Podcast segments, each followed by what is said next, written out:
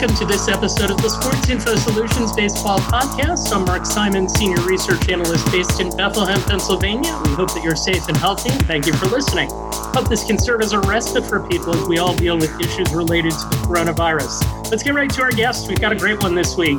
Matt Olson's on the Zoom, Oakland A's first baseman, two time reigning Fielding Bible Award winner. He had an OPS of nearly 900 last season, five war player after coming back from injury.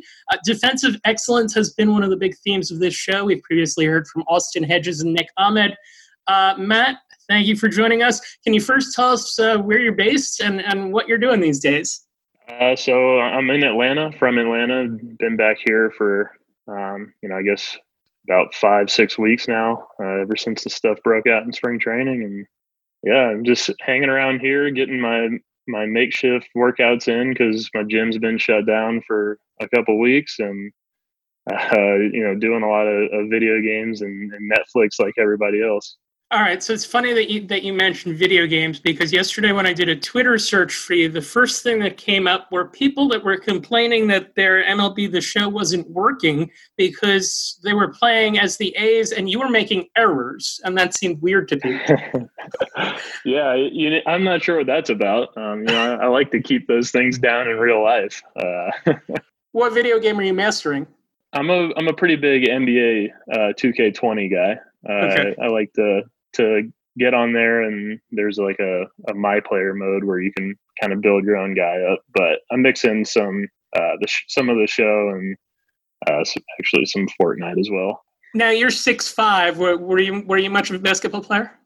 Uh yeah i was. Um i played all the way up until high school and then uh it kind of became a, a situation where my high school coach high school baseball coach pulled me aside and you know, told me that he thought I had a, a real future in baseball. And so I, I, took a little step back and um, I, I, shut it down the competitive level in high school. I actually played some rec basketball in high school, which, you know, might not have been the smartest play, but I did it and it was fun. But uh, once I got to about sophomore year, it was all baseball.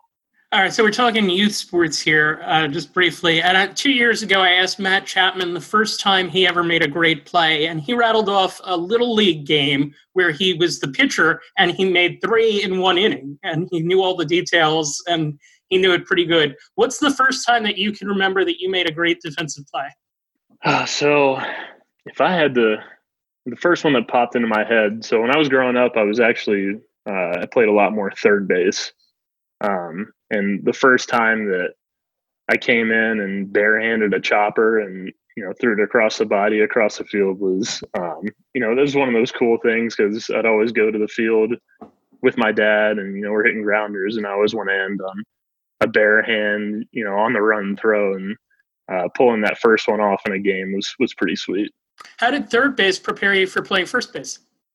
You know, I, I don't want to talk trash about my own position in a way, but um, you know, third base is just harder. Uh, yep. There's a lot more into it. Um, you know, it is the hot corner, but not only do you have to, you know, make the stop, you have to get up and make good throws. So, um, in a way, it, prepared me for you know making the stop and, and moving over to first base. You just get a lot more time and you know don't have to make a as good of a throw and um, so moving over there was a, a, little back off on, on difficulty for me.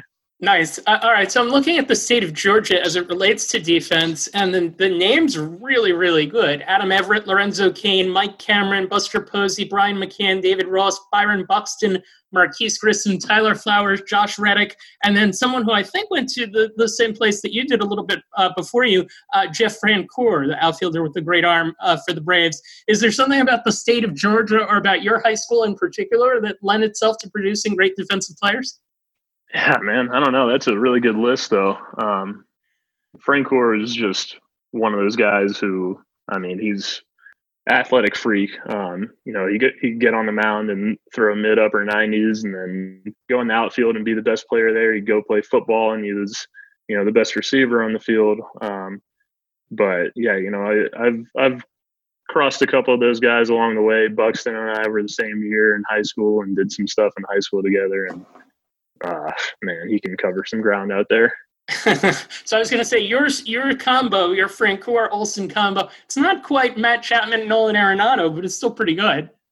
Hey, yeah, yeah, that's a tough one to to uh, rival right about now. Um, yeah, but yeah, we're proud of what we've done at, over at Parkview. All right, so uh, who were the guys that you grew up watching? So being an Atlanta guy, um, Chipper Jones was definitely up there. Ton of Braves guys. Uh, you know, more so offensively, I'd watch uh, Ken Griffey just because of the the sweet left-handed swing.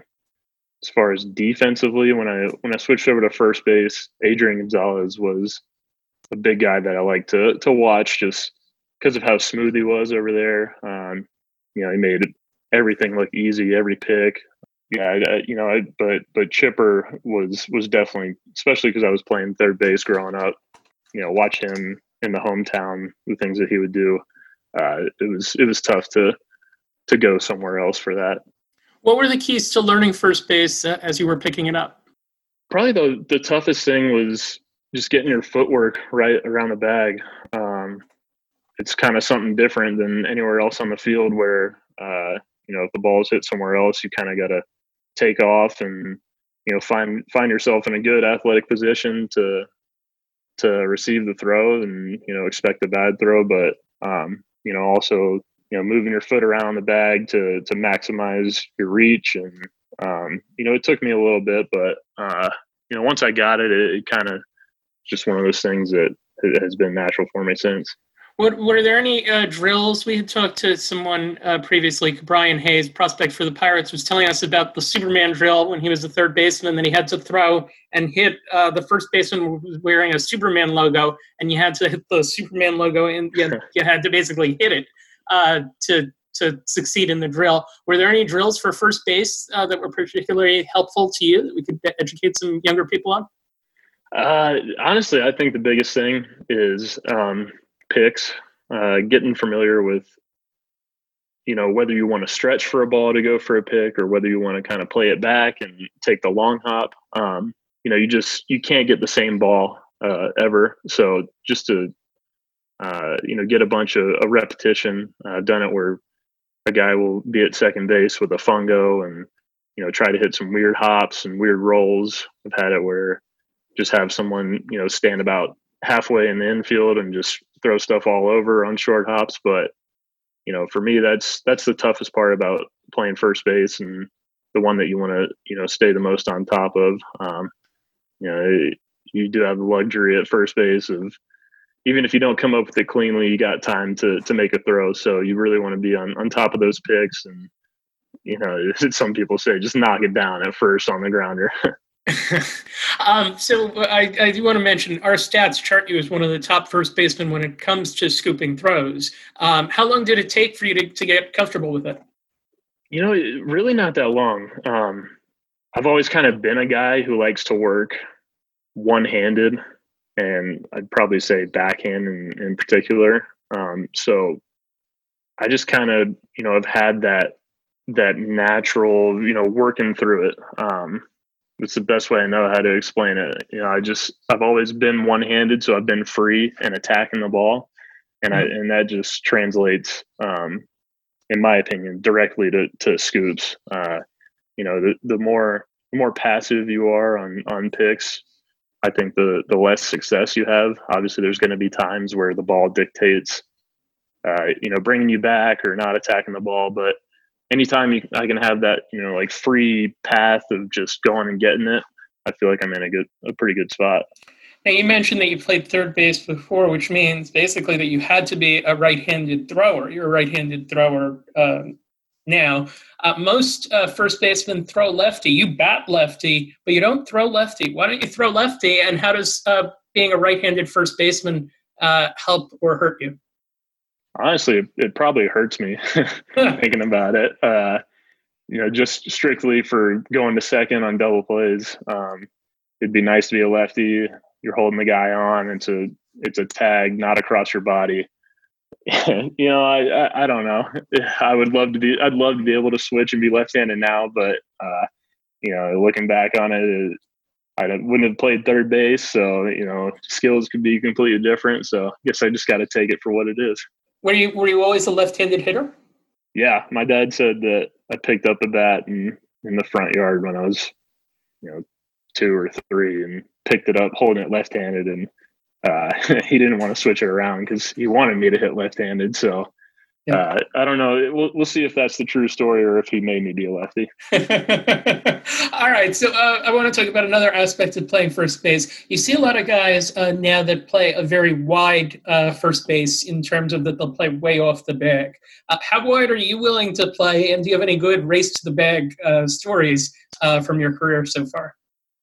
I can't think of any race to the bag stories off the top of my head, but um, yeah, I like to get out there, um, especially for uh, we're talking, you know, a, a pull righty, um, something where second baseman's probably playing behind the bag at, you know, right right behind second. Um, you know, it's it's one of those things. Shifts are obviously becoming a bigger deal. Um, you know, for example, say Nelson Cruz steps up to the plate, and you know we're playing him big time. Um, we want to make him hit a ball directly down the first baseline instead of you know something that could be in the four hole that you know if I'm there we get the out on it. So all right, so you, I, I, presume you how much how much room do you have to make the decision on where you play? Because uh, I'm sure you have the card in your pocket that's that's giving you somewhat of a guide. No, actually, we were well. You know, I'm sure the middle infield guys have a little more uh, of, of exact positioning, but I kind of just um, you know, I float around. Uh, honestly, nobody's really said anything to me about uh, my positioning, and you know, I, I, like to move around based off what I see the guys trying to do at the plate, who's pitching. Um, you know, there's there's a ton of factors. If I see a guy trying to, you know, say we get up there and have that shift on Cruz, and uh, you know, he's visibly trying to shoot one the other way. Um, you know, we have to adjust to that. We can't just go up there and assume he's going to do the same thing every time. So, um, you know, I like to do that as far as, you know, and we're talking pretty small, you know, maybe a step or two to either way. But, um, you know, I, I think that's important to, to get out there and, um, you know, they've kind of given us the freedom to, to move around ourselves going back to scoops, and this kind of relates that in terms of talking about your nimbleness, are you able to do like a split at first base, like someone like a Pete Alonso does to to scoop throws out or to to handle throws?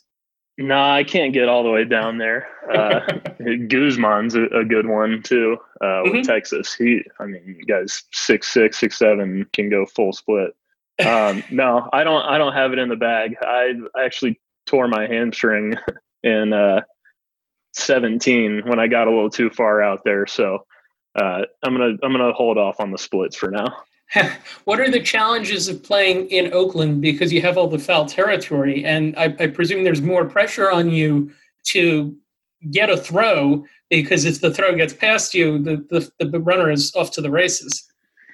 Yeah, uh, you know it definitely is a factor. Um, I, you just got to be smart about it. Uh, if it's if it's going to be something tough to where you know you you're not really sure about the chances on it, and you know say there's a guy on base, um, kind of got to pick your battles. But you know for the most part, we we love having that that extra ground. Uh, we think it plays to our advantage. Uh, having me and Chappie on the corners and you know good guys on the corner outfield who can go get foul balls and you know we we like that and we think that's a little advantage for us. Know, it almost seems like the team's consciously built that way because you've got you've got the the Gold Glove winners, as you're saying, at first and third, and then like uh, a Pinder uh, in the outfield. Um, yeah, it, it just seems like uh, I guess that that's a, a smart strategy. Do you like when you're in Yankee Stadium? I, I presume though you, you you maybe do it a little bit differently, right? Yeah, uh, it's. I mean, there's about 10, 15 feet over there um, yeah, it's a different ball game. Uh, you know, you you don't really think about stuff like that uh, changing the game, but uh, you know, a foul ball is way different from an out, and you know, we we are aware that you know pitchers love when we go and make those plays, and sometimes in the Coliseum, uh, something you think that's about 20 rows deep is staying in the field of play. So can't give up on them. Yeah. Um, so I, I want to ask you too about the mental side of defense, and certainly in playing in Oakland, I think it's it's challenging. Um, can you get into a zone when you're uh, in the field comparable to when you're at the plate? Yeah, I think so. Um, I think for the defensive side, uh, you know, being in that in that zone is much more based off preparation and um, focus. You know, there's a lot of a lot more factors as far as being at the plate and you know getting hot. But if you're if you're prepared for every pitch and you know you're paying attention, like I said earlier, who's pitching, who's hitting, you know, tendencies of what these guys normally do. Um, you can you can put yourself in a, a way better position to succeed out there and you know when, when you're prepared like that and the balls hit your way you're you know there's never any sort of panic and uh, you just kind of react. Is there a play that you're particularly proud of as relates to preparation? Uh, like a, a, great defensive play that you made that you basically the reason that you made it was because you were super prepared for it in some way? You know I, i've always i've always practiced um, ever since i saw joey votto holding the guy on first come back towards the bag touch the bag and kind of flip it um, under his arm. I'd say it was probably five six seven years ago and and double the guy off at second um, i've always i've always tried to you know practice that one and in practice and fungoes and i finally got one uh, last year off gardner and uh, we were able to throw Gary Sanchez out at second. Um, you know, it's just one of those where you know you want to you want to make the cool play, and you always see the the top ten plays, uh, and you know you start doing stuff like that, and then uh, because I started doing it so much, it, it was just natural instinct in the game if anyone wants to see that play, actually, I think I saw it uh, when you type Matt Olson into YouTube. Uh, one of the videos that comes up is his defensive highlights uh, right at the top, and you can definitely uh, that one is in there. You can uh, check that one out. I'm glad that you brought that one up. What about the other side of it? When you're in a slump at the plate, is it hard not to take that into the field? I know that you're a professional, but I would have to think that that there is a mental aspect to that.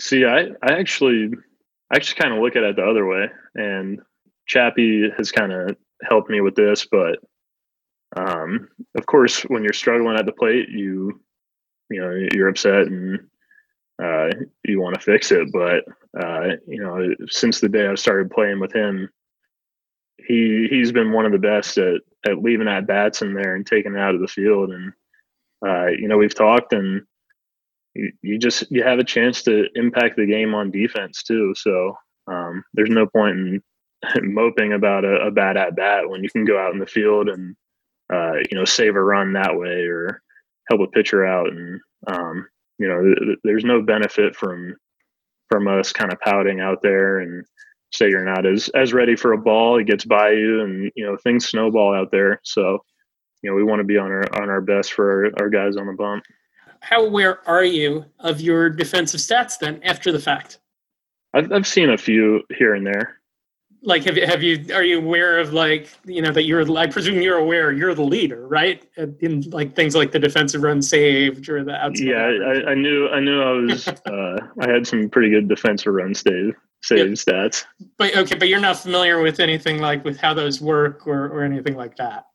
No, I I you know, I know there's a bunch of different things. Uh, I know there's like UZR and yep.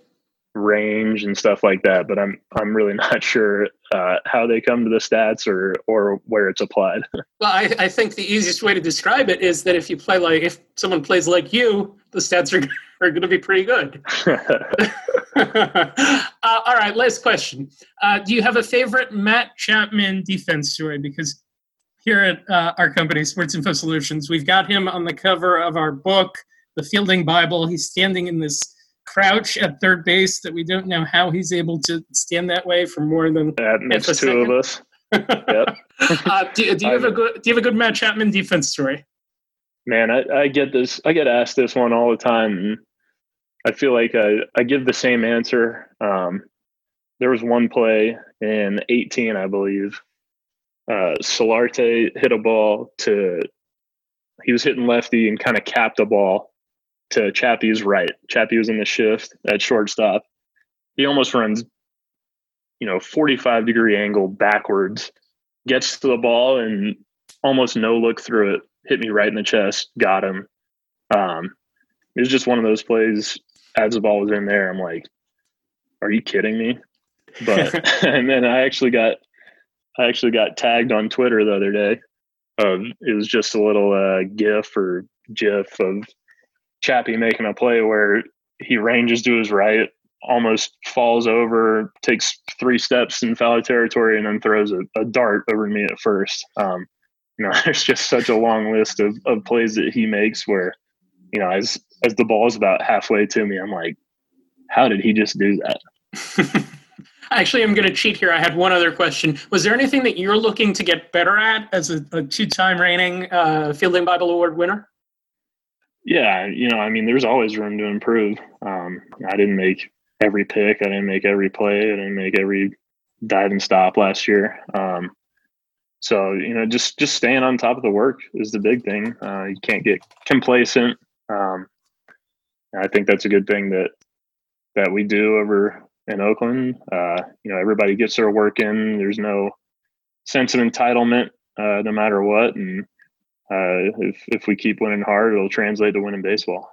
All right, Matt Olson, thank you for taking the time to join us. Uh, best of luck waiting out this pandemic, and uh, hopefully we will see you back on the field. We're very much looking forward to that. Sounds good. Thanks, Mark. All right. So, all kidding aside, uh, we had some fun with Matt Olson about uh, defense at first base. And I want to go through his stats just to explain why he is as good as he is. Matt Olson had 18 defensive runs saved last season. That's the most by a first baseman since another A, uh, Daric Barton, had 19 in 2010. And where Matt excels is on the ball that's hit in what we would call the 3 4 hole, the hole between first base and second base. The last two seasons, he has rated well, well, well above average at making plays and getting outs on balls, hitting those spots relative to how other first basemen do. And he talked about playing off the bag, and playing off the bag is going to allow you to make a lot of those plays. He was 18 plays better than the uh, average at first base uh, on balls that were hit to his right.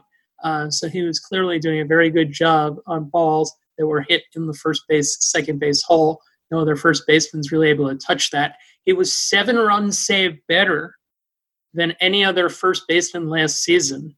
Uh, 18 is really good. Uh, the other thing is he's getting a small bump from throw scooping. He has both volume meaning that guys are giving him chances to make scoops and a high percentage of successes in handling throws. He was actually a little better in that in 2018 in terms of everything. Because, well, for one thing, he played more 162 games compared to 127 last year because of injury. But all in all, Matt Olson does everything well. And again, especially that ball hitting the first base, second base hole, taking away a lot of singles, uh, potential base hits from posing batters. Thanks for joining us. This wraps up this edition of the Sports Info Solutions Baseball Podcast. Thanks to Matt Olson and our producer editor, Justin Stein. Stay safe, be kind to your friends and neighbors, everyone. We'll see you down the road. Check out our newest baseball book, The Fielding Bible Volume 5, out March 1st. This book gives a comprehensive look at our new and improved defensive run save stat. It features essays on all 30 teams research and studies on important topics, and stats and analysis you can't find anywhere else. That's Fielding Bible Volume 5, available at actasports.com, that's A C T A sports.com, or wherever you buy your books online. Thank you for tuning in to the SIS Baseball Podcast. If you like the show, please rate and review us on iTunes. If you have any questions, email the show at mark at sportsinfosolutions.com or tweet us at sportsinfo underscore SIS.